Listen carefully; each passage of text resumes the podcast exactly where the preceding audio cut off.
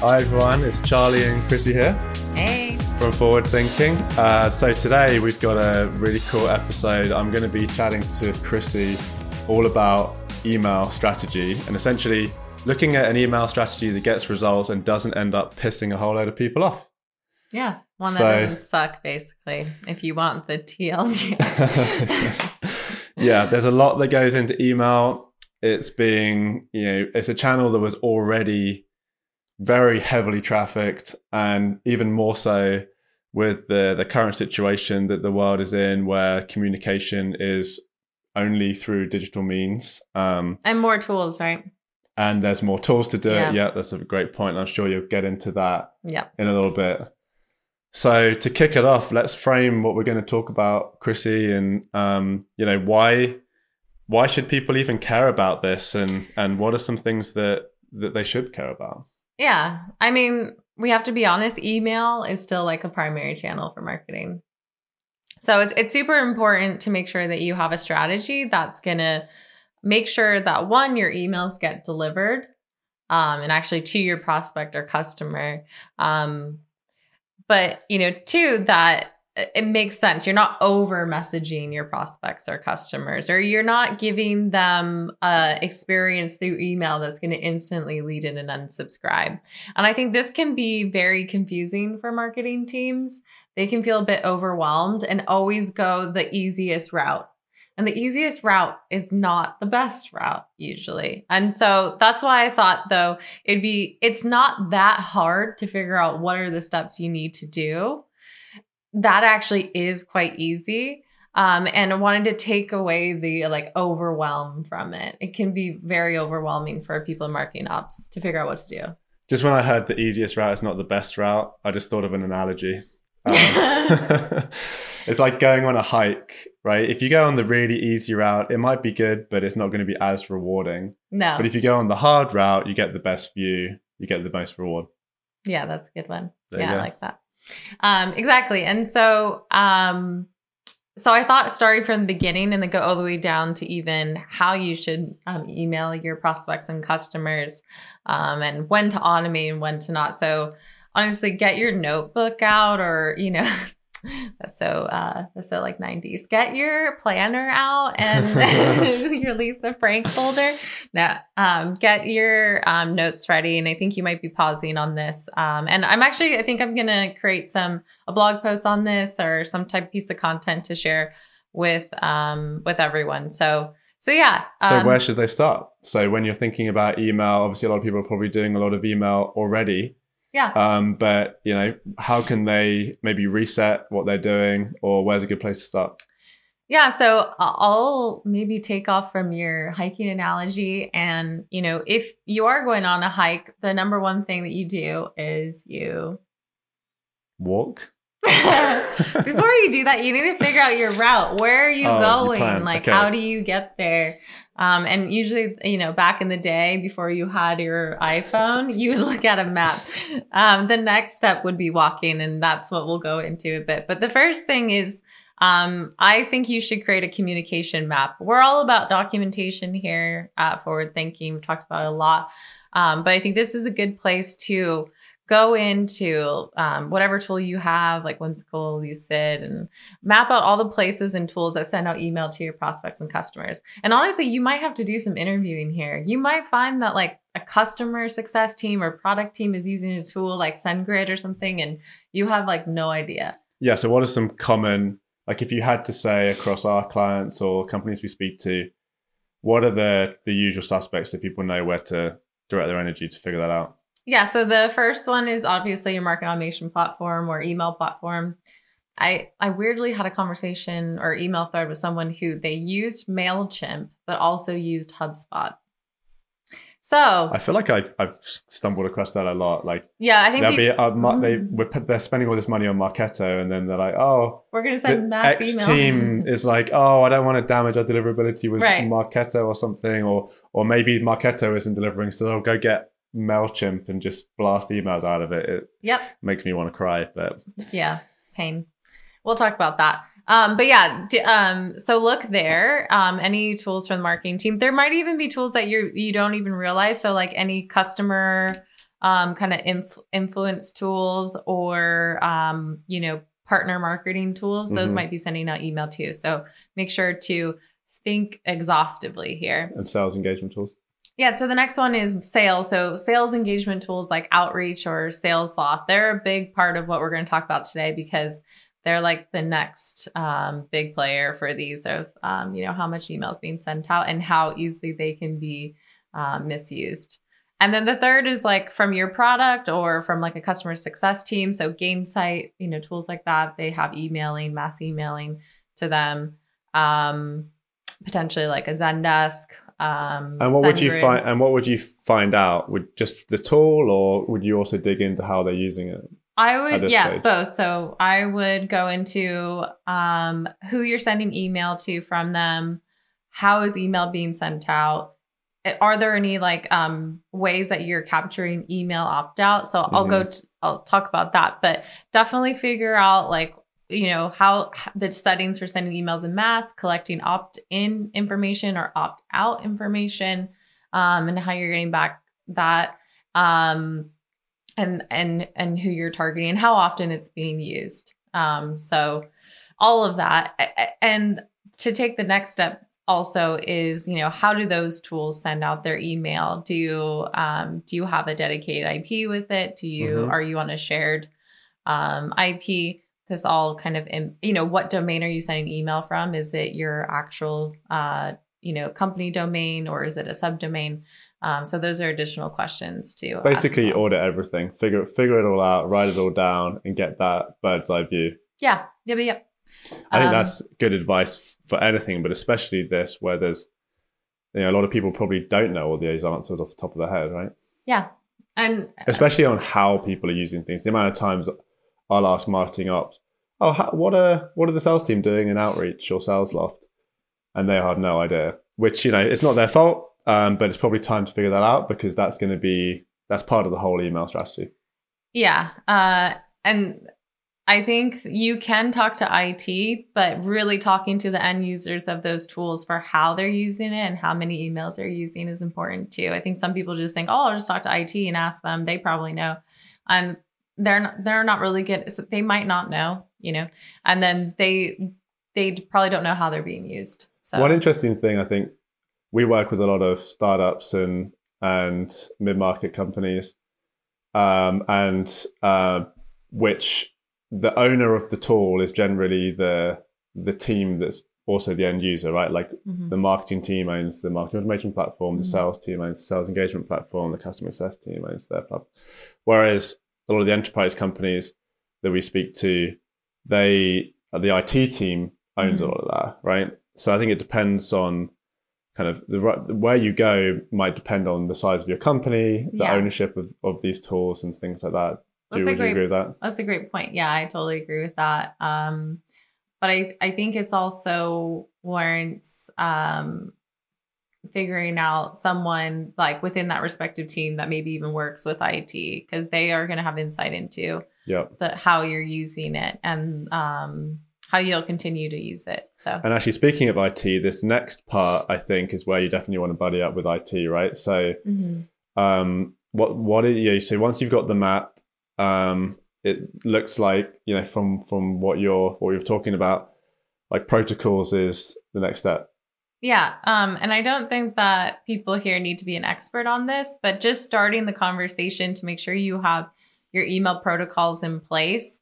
Um, you know, market automation platforms and stuff, they'll they'll at a minimum make you put in SPF and DKIM. So a lot of you listeners who are on the marketing ops side kind of know what that is. Um, and that helps out with your uh, deliverability and um, giving that system basically the permission to send out your email uh, or email on, on behalf of your domain. Um, but there are other things that you can do to really um, ensure that your email gets delivered. And Charlie and I were having a brief discussion right before this on the difference between deliverability, um, because you know that your tools might say, "Oh, all of these emails got delivered," um, but really deliverability versus the delivery, the actual delivery. Did it make its way into um, the person's Yeah. Uh, so inbox. do you want to double tap on that? So just so it's really clear the difference between an email being delivered versus deliverability? Yeah. So I think a lot of people use the word interchangeably, but actually there is a difference. And, you know, even on documentation for tools, it'll talk about the deliverability, but really the numbers that we're getting from these tools is really just the delivery rate. So basically, was this spam, did it get delivered somewhere or was it rejected? And there's a difference between deliverability because there's it's that's whether your message actually made it to your prospect or customers and there are different things in place that could prevent your prospect from receiving it. Yeah, like a filter or a firewall. Um, yeah. Or it just ends up in the spam folder, etc. Yeah, and so all of those, you know, are deliverability issues. If you find that you're getting to a spam folder, that's a deliverability issue. But you could still see that that email got delivered. It just happened to make it into their spam. Right, which is super confusing because every time everyone looks at their delivery rate mm-hmm. in Marketo or whatever tool and it's 99%, you're thinking it's getting into the inbox 99% of the time. But actually, I think I read some statistics yesterday and it could be as little as 50% of the time, especially if you're targeting enterprise, where they're going to have incredibly secure systems in place, or they, will they'll try to have incredibly, incredibly secure systems in place to um, you know, filter and, and block emails yeah. using tools like Barracuda or other email security vendors. Yeah, and there are things that can really help with your deliverability mm-hmm. um, that you can put in place and and that means maybe adding on extra pro- protocols like dmarc um, or ensuring you have a dedicated ip having a shared ip can really impact your deliverability of your email um, there's also some things, if you do have a dedicated IP, you can add on things like a branded return path. Um, and so we won't go into too much depth, but we are thinking maybe having a deliverability expert on um, who can talk through all of this in if depth. you know one, let us know. Yeah, if you are us one, let us know. um, it goes deep. yeah. Um, so definitely make sure that's in place. There, I've even seen cases where SPF and DKIM like wasn't even validating; they're still sending right. out email. So so then moving on to the next thing, and I think um, to frame this, it's important for people to understand um, that deliverability, right, is based on some of the stuff you just talked about, uh, but also on engagement, right? Yeah. A lot of the yeah the the these email providers like Gmail, like Microsoft, they're able to see how many in in simplest terms, how many emails you know, have come from your company? So your your company is called Company X. How many emails that have have they has any of their clients received from Company X? How many were opened? How many were marked as spam? How many did they did you click? Did you you know junk? Did you delete? And that's factored all into the algorithm to determine whether it should end up in the spam folder, yeah. whether this whether this email should be quarantined, etc.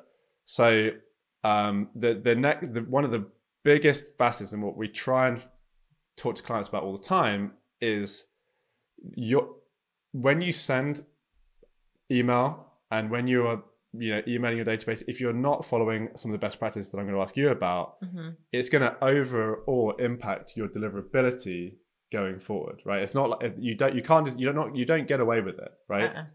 so that so I think the engagement piece people forget about and they think, oh, I can batch and blast and do all this and it's not going to impact me over time. But you might continually see, you know, less and less people opening and clicking your emails because less and less of those emails are actually getting to this person. Even though even though those emails are not bouncing, right? Yeah. They're still saying it's delivered. It's still not getting to those people because the the email provider is blocking those emails or moving them to spam. So that so the engagement piece. So how can you like I think the, one of the big things you want to talk about is like the the rules of engagement, right? Yeah. Because so you don't have a lot of teams going crazy. So what, how do you like how do you think about you know in, enforcing rules so you can create a better experience for your recipients across you know all these disparate systems and teams? Yeah, and I'll start out with like, in some ways, I kind of feel like this has gotten worse. Like, I'm not going to blame it on ABM, but ABM does play a big role into this hmm, because mm, that's very true. We used to do kind of more of an inbound marketing approach and just, you know, we might be emailing one to two people from that account. Um, but really now it's, you know, we have tons of people from the account in your system and a lot of lazy abm has been maybe not using some best practices. Um, and so and then you're also potentially targeting enterprises who um, don't you know take their email proto you know how they handle their email very seriously. So i'm not going to say abm's the culprit for a lot of the you can say it. it kind of is. Yeah it, i mean it kind of is and how and people's definition of abm so but i think the first thing and and you know companies like um, Demandbase and Engagio you know before they became Demandbase like would talk about creating a, a email strategy or even communication strategy. And this is something i i totally suggest for campaigns but you can just simply tie this approach into email. So you know the three teams that are mostly we're talking about are sales marketing customer success like the revenue team right? And it's it's they're all emailing prospects and customers. And it could be that you're over emailing people. Um, and and that plays a big role. And i'll talk into best practices too when you know maybe emailing when you shouldn't but even over, emailing is a is a big thing because um, that will lead to unsubscribes and once someone unsubscribes that's that's it right you can't really email them again unless they engage with you again and go through a whole opt-in process and that doesn't really happen very often so. and and if if the client is seeing like the, the the the company that you're emailing is seeing that you're emailing them thousands of messages every every month and no one at that company is opening and opening them then that's a quick one way ticket to the spam folder. Totally. And and I've talked about this before. Not having one of these in place will also lead to really weird things like sales telling marketing not to email anyone or not even to email the whole account. And really, it should be a joint effort. Like the marketing and sales should be working in tandem with each other. So it's better just to create like swim lanes for for things. Um, so creating swim lanes for you know, and and also put in email limits maybe within a tool as well because this will help too with just the too many emails going out from that tool at one time um, ensuring that you know you're not over communicating so so what's a good example of of swim lanes? Can yeah. you map that up? Yeah so the first one i would say um, for the first you know sales kind of talking through um, who they can email but i think the first thing is um, knowing like um, for like cold prospects, that should just be sales. Um, so marketing shouldn't be emailing them. Obviously, customer success won't be emailing them, but really just sales should be emailing them. And I'll talk about that and the next piece on, you know, do we automate email? But first, cold emails, cold prospects, that should just be sales. Um, 100% of the time? I mean, for I have to draw a line in the yeah, sand yeah, and say yes. Make a stand. I'm yeah, this is a hot take, but I'll say yes. Um, it doesn't mean that yeah, yes, for on my side. So hundred percent of the time. Um, Cold prospects, like literally you pull that person from ZoomInfo, they yeah. know nothing about your company whatsoever. Yes.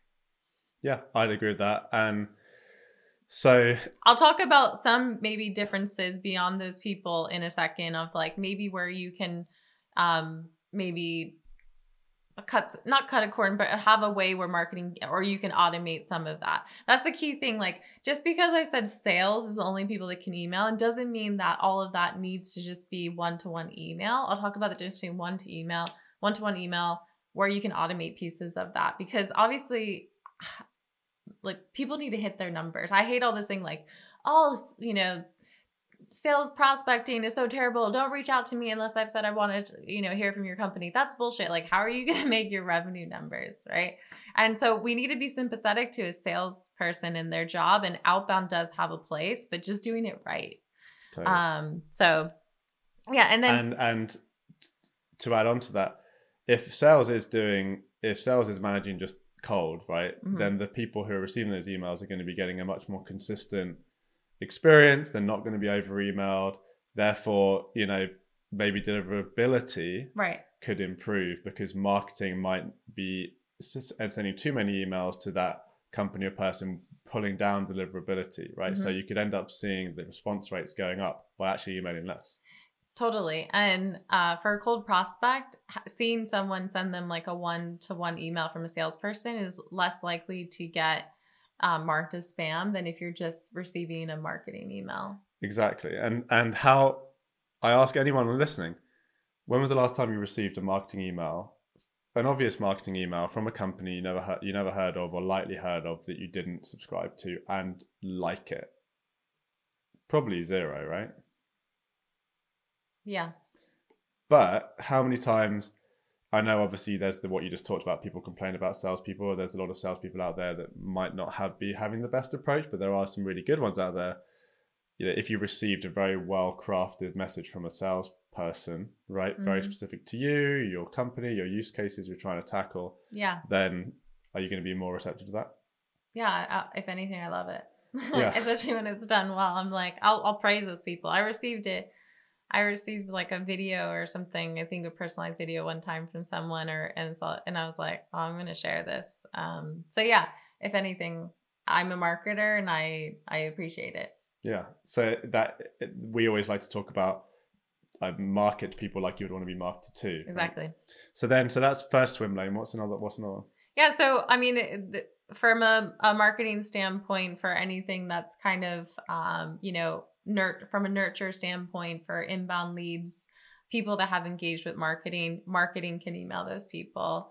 Um, even if maybe someone originally came in sales outbound but ended up engaging with marketing, marketing can um, email those people, and then also customers. But this is where it's uh where you, marketing should be in lockstep with customer success versus marketing what are the types of emails customer success is sending versus a customer marketing team? And you might find that there's like overlap and um, sending out like conflicting messages. So what you know does marketing own sending out you know customer webinars trainings and stuff like that and customer success really just does personal reach out or is the customer success team on the hook for doing some of the other education stuff so getting clear on like what types of emails are being sent across those groups for customer is probably the one you'll need to clearly define. hmm So are they the major swim lanes then, or are there any more?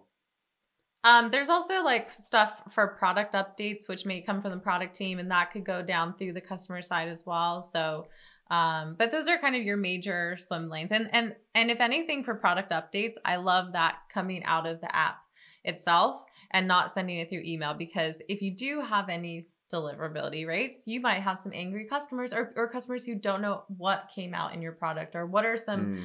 So um, like a notification within the application itself. yeah, and and you can do that just like even on your login page or Yeah. announcement when you first log in, or if you use like a Pendo or something like that, you can even customize that experience even within different parts of your app. Totally. Yeah. How many times have people had had complaints from customers that you didn't see receive that important update email, right? Yeah. And that's the risk you're playing when with all of this if you're if it's going out of your marketing automation platform like And that. it's a better experience, you can use chat for that kind of stuff as well, and um, make it a bit more of an interactive experience if they do have questions on those new features. So where one more question on the swim lanes. Where do they intersect and when do they end? So is there would you have any rules where maybe the the swim lane for cold can jump into the marketing swim lane and then or and then if you're in either swim lane how do you have any rules of thumb to say how long you should be trying to communicate com- communicate with people that may not be responding. So for for cold and for sales outbound, I think that that should purely stay in sales. And then I and there are and that's where I feel like in some ways marketing feels like they need to take some of that to send out to do more of like the automation. But if you're using a sales engagement tool, I think really you can do a mixture of one to one and then and then automation, which I'll talk about like when we automate. Um, but really the that should stay there. The intersection, I think, will always be kind of your your engaged prospects and customers, where that will have different touch points across sales, marketing, and customer success. And but I do think that marketing takes more of the educational approach. Sales is more of obviously the selling approach, um, and doing more of that like crafted, um, you know, research and out and outreach. Um, and I, I do think it's important to do that. You might have an MQL that's maybe being um, reached out to by sales, but that person's actually engaged with your content. Send them more content. You know, take the the cold people are the ones that don't want to receive that. Like give for the people that do, and that's the crazy thing. I see people like, oh, MQLs goes to sales, never emailing them for marketing again until they get nurtured. But we know that also people don't get nurtured in a timely manner. There's stuff sitting there and working that hasn't been reached out to. So so really like marketing should take a, a nurture approach. You can just maybe limit how many emails get sent, but really think about like the education there and um And what about when a a cold person does engage? yeah, I think that that can exactly. So engage people, that's when marketing can kind of take over again and and start um nurturing those people too. Okay. So the whole whole point really is with your brand, with the sales um, outreach, is if they can get them to engage, right? That's the best case scenario because then now marketing is able to nurture those people. And then in terms of timeline, um, is that do you have any swim lanes for people who having people who previously engaged but haven't engaged for a very long time? I think it's important to make note of that because I think if you're still sending email to people who are inactive, you're going to hurt your um, email just performance in general. So I think when someone does, you know, if someone got nurtured by sales, sometimes having a cool off period is nice as well because they've just been touched by sales loads of times and they may have said, Oh, I'm not ready. You know, maybe do like a mini cool off period depending on what the nurture reason was, especially. And then you can nurture them differently based on those nurture responses too. But um, you know, I don't know, 15, 30 days, just give them a little bit of a breather. Um, if if if you think like say it's like a closed loss opportunity is kind of one of the, one of those ones I think of. And then you can may have a different nurture approach. But um, if someone just goes completely inactive and it's been like 90 days or you can maybe even go a little bit further, I would say like, you know, don't email them for marketing. Wait till they come back to you. You might have like certain campaigns where you try and re-engage. Um, but I think we talked about this with a guest before as well, but they don't really perform that well either. So those are also great outbound. Like th- you can almost treat those as cold prospects again from outbound if they work at a company, and, and then they'll go down that path. Yep. And then always be making sure that you're clearing out your database and you've got data best practices going on. So you're not just retaining all of this old data where people left the company and then risking issues when you start to email if you do start to email them again. Right. Yeah. The nice a nice way to ruin your deliverability is by emailing inactive people or spam traps. yeah, I think that the the more is more mentality does not make sense here. Mm-hmm. I had a, like a, a few weeks ago, someone just left a flyer for a nail salon on my door, and I'm just like, I just hate when people do that, right? Just literally put on every single person's door. Not only do I hate that from a, a like what a waste of paper, but I didn't ask for that. And also, you just look at like how many they just put out there. That's a case of like more is not more. How many responses are going to get from that? If anything, it looks a bit desperate, you know? Yeah, I think that case. so I remember that they just like threw it on the floor, like not even by the door, right? Yeah, it was, it was just, just like on our bush or something. Lit- yeah, it was on our bush. Yeah, yeah it, it, was just littering, basically. Yeah, and so think um, about that. Like that should not be your email approach. Like there's nothing personalized to me of why I even want to go there. What if I was just like a, you know, um, someone who doesn't get their nails done? Like you know, it just doesn't make sense. So take the approach like don't take that approach when it comes to your email. And also how much how much harder is that right? I Someone, mean it got your attention though actually you're talking about it now. Do you yeah, want to, do you shout going... out the, the company? I don't even remember the name so um, but yeah well um, I, I actually so yesterday uh we've been conducting a deliverability audit for one of our clients and we interestingly over time uh, i was looking at their sent volume versus their engagement metrics. Because mm-hmm. um, engagement metrics are a good kind of proxy or number to look at.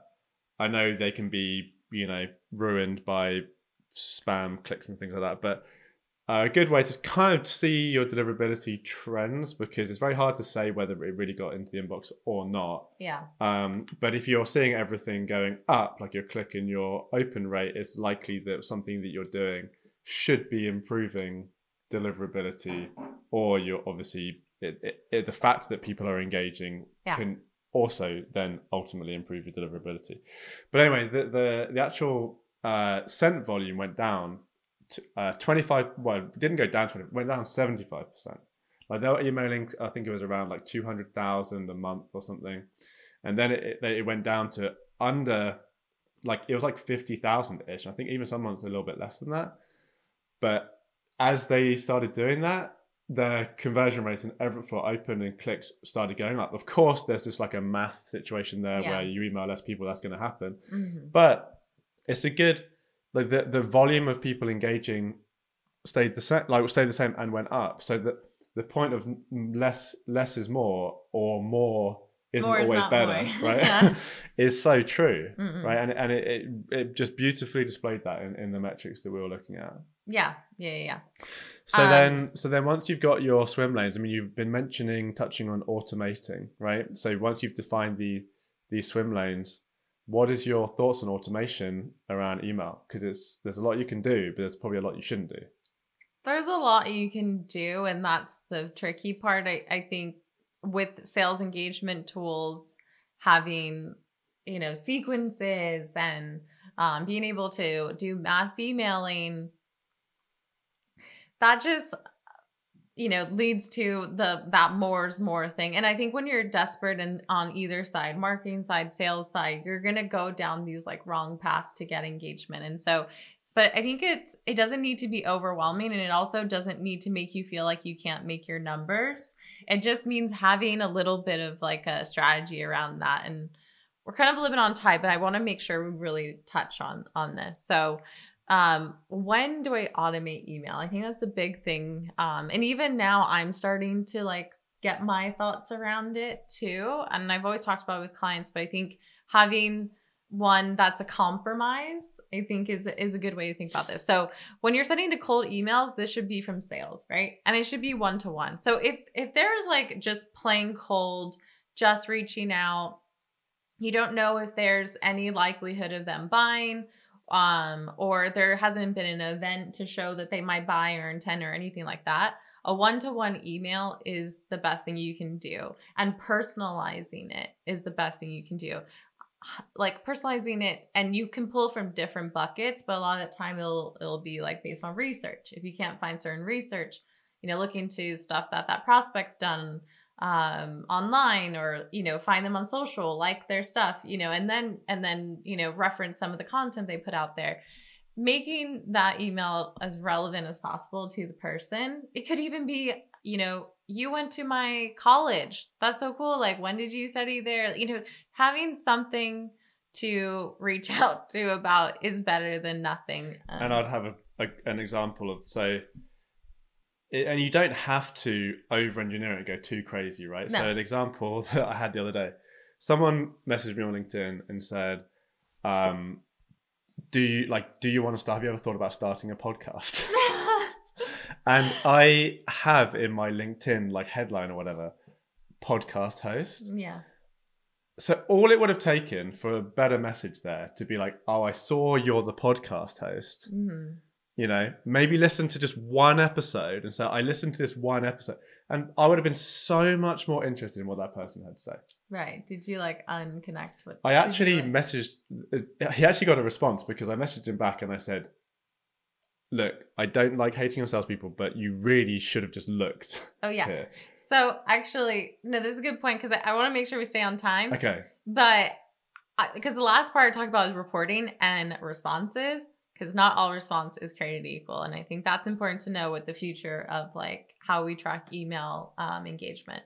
So, but yes, I think yeah. Exactly. sorry i took us on a tangent no, there, no, no. That's a good example. Do not do that. Um, and that's it. So that's a one to one. No Mhm. automation. What you can automate is just literally like send that person to outreach for a task for yourself or something like that. But you're creating the email. so you would never automate for cold No. in in in a perfect world The the but well, okay, not never. I do have a subset of cold prospects that you can um, automate campaigns for, but it's gonna be a mixture of some automation and some one to one. So, you know, one to many and, and one to one. So and but this falls into a category that they're like they have a likelihood to buy or they have a, an event or like premise that makes it so that they may be a good quality where would you figure that out? So there are different sources. Um, part of that could be like g2 intent data or just intent data in general.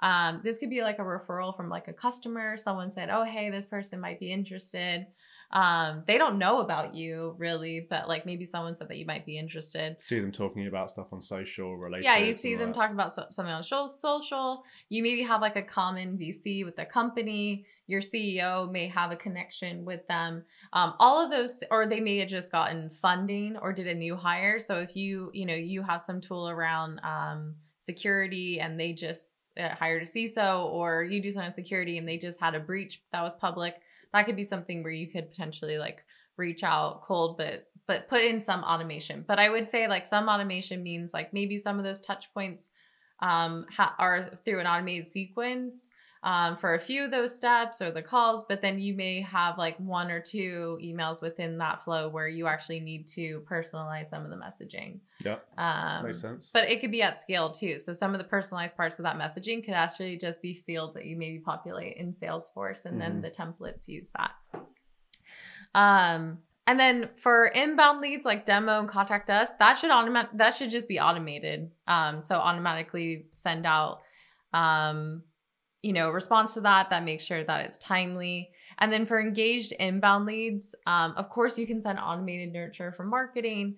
Um, and trying to make that as personalized as you can by persona industry you know what type of product um, but also for those people if they are um, you know if they end up becoming mql and they're ready for sales because they did something you can put some automation in there but some personalization maybe based on like what they did and how they got to you and even incorporate as much that you um, research points that maybe you plug into details in salesforce as well so that can be a bit more automated too So then I know we're running out of time here, but did you want to touch on reporting quickly before we yeah wrap this up? Um, so the last thing is just make sure you do your reporting. Uh, keep a close eye on um, not just delivery eh, or like the you know, but the deliverability if you can. So um, try and look into um, any like balance information that you have, or even talk to uh, your customer success team. Is your customer are your customers even receiving the emails Right. that you're sending That's for a marketing? great way to just try and figure out if you've got problems, right? Just, yeah. Just ask people that are friendlies. Yeah. And then um, for sales, it, I think a response is not created equal. And that's why I think it's good to also look at um, like the goals and like what comes out of that. So how well is a sequence to getting a meeting booked? You know, how how, how many opportunities, like how, how well are your sequences doing? And for for a client, we even create campaigns just for sequences because we want to be able to see like pipeline tied to those too. You don't need to go to that extent, but doing some type of reporting there to really see outcomes. And um, Outreach actually just did um, an announcement on a beta feature where they're going to do more around sentiment and getting insights into positive responses versus negative responses. And I think that is um, hopefully the future of using AI for good because it's really it's really hard to um, track when you're just looking at like a generic response, which could be even an out of office, right? Or some type of message like, no, stop stop emailing me. You know, that some tools will pick that up as a response. We don't want that. hmm Um, so definitely do your reporting. Um, and I think to end this, you know, developing an email strategy can be like confusing. You got to get a lot of people on board, but really, I think this is an important one to invest time in. And if it's not on your roadmap for next year, maybe make that a goal um, and start planning across the teams, develop a strategy that scales, but you'll and you'll ensure your prospects and customers are happy and educated and you'll actually get good deliver deliverability and response rates um, and positive responses at that so so yeah so hopefully this was helpful for everyone and kind of gave a clear path into what you can do and what really provides um, an impact Yeah, yeah, that's great. And I, always think of email as as the number one channel where you have to be patient, especially if maybe you start at a new company and things haven't really been as great as kind of what you've just described, mm-hmm. and you do have deliverability issues. You're not going to fix that overnight. but you have to be you have to have a plan like this Mhm. and then be really disciplined and in a few months you'll start seeing results so um yeah i thought that was that, that was great follow that plan and uh i think we're doing maybe a round two with a deliverability expert on this and i'm sure we could dive into all of the in these subcategories or subtopics in this topic in far more detail so thanks Yeah. Thanks everyone for joining, and we'll see you on the next episode of Forward Thinking. Bye. This is Charlie. So if you liked what you heard, hit like on the platform where you watch this. Also, leave a review. Honestly, we'd really, really appreciate it. You can also subscribe where you listen to your podcasts on Apple Podcasts, Spotify, or even YouTube. And make sure you subscribe to our newsletter, which is packed full of exclusive content, updates for events or courses that we might be doing, all designed to elevate your marketing operations and B2B strategy. See you next time on Forward and Forward it up.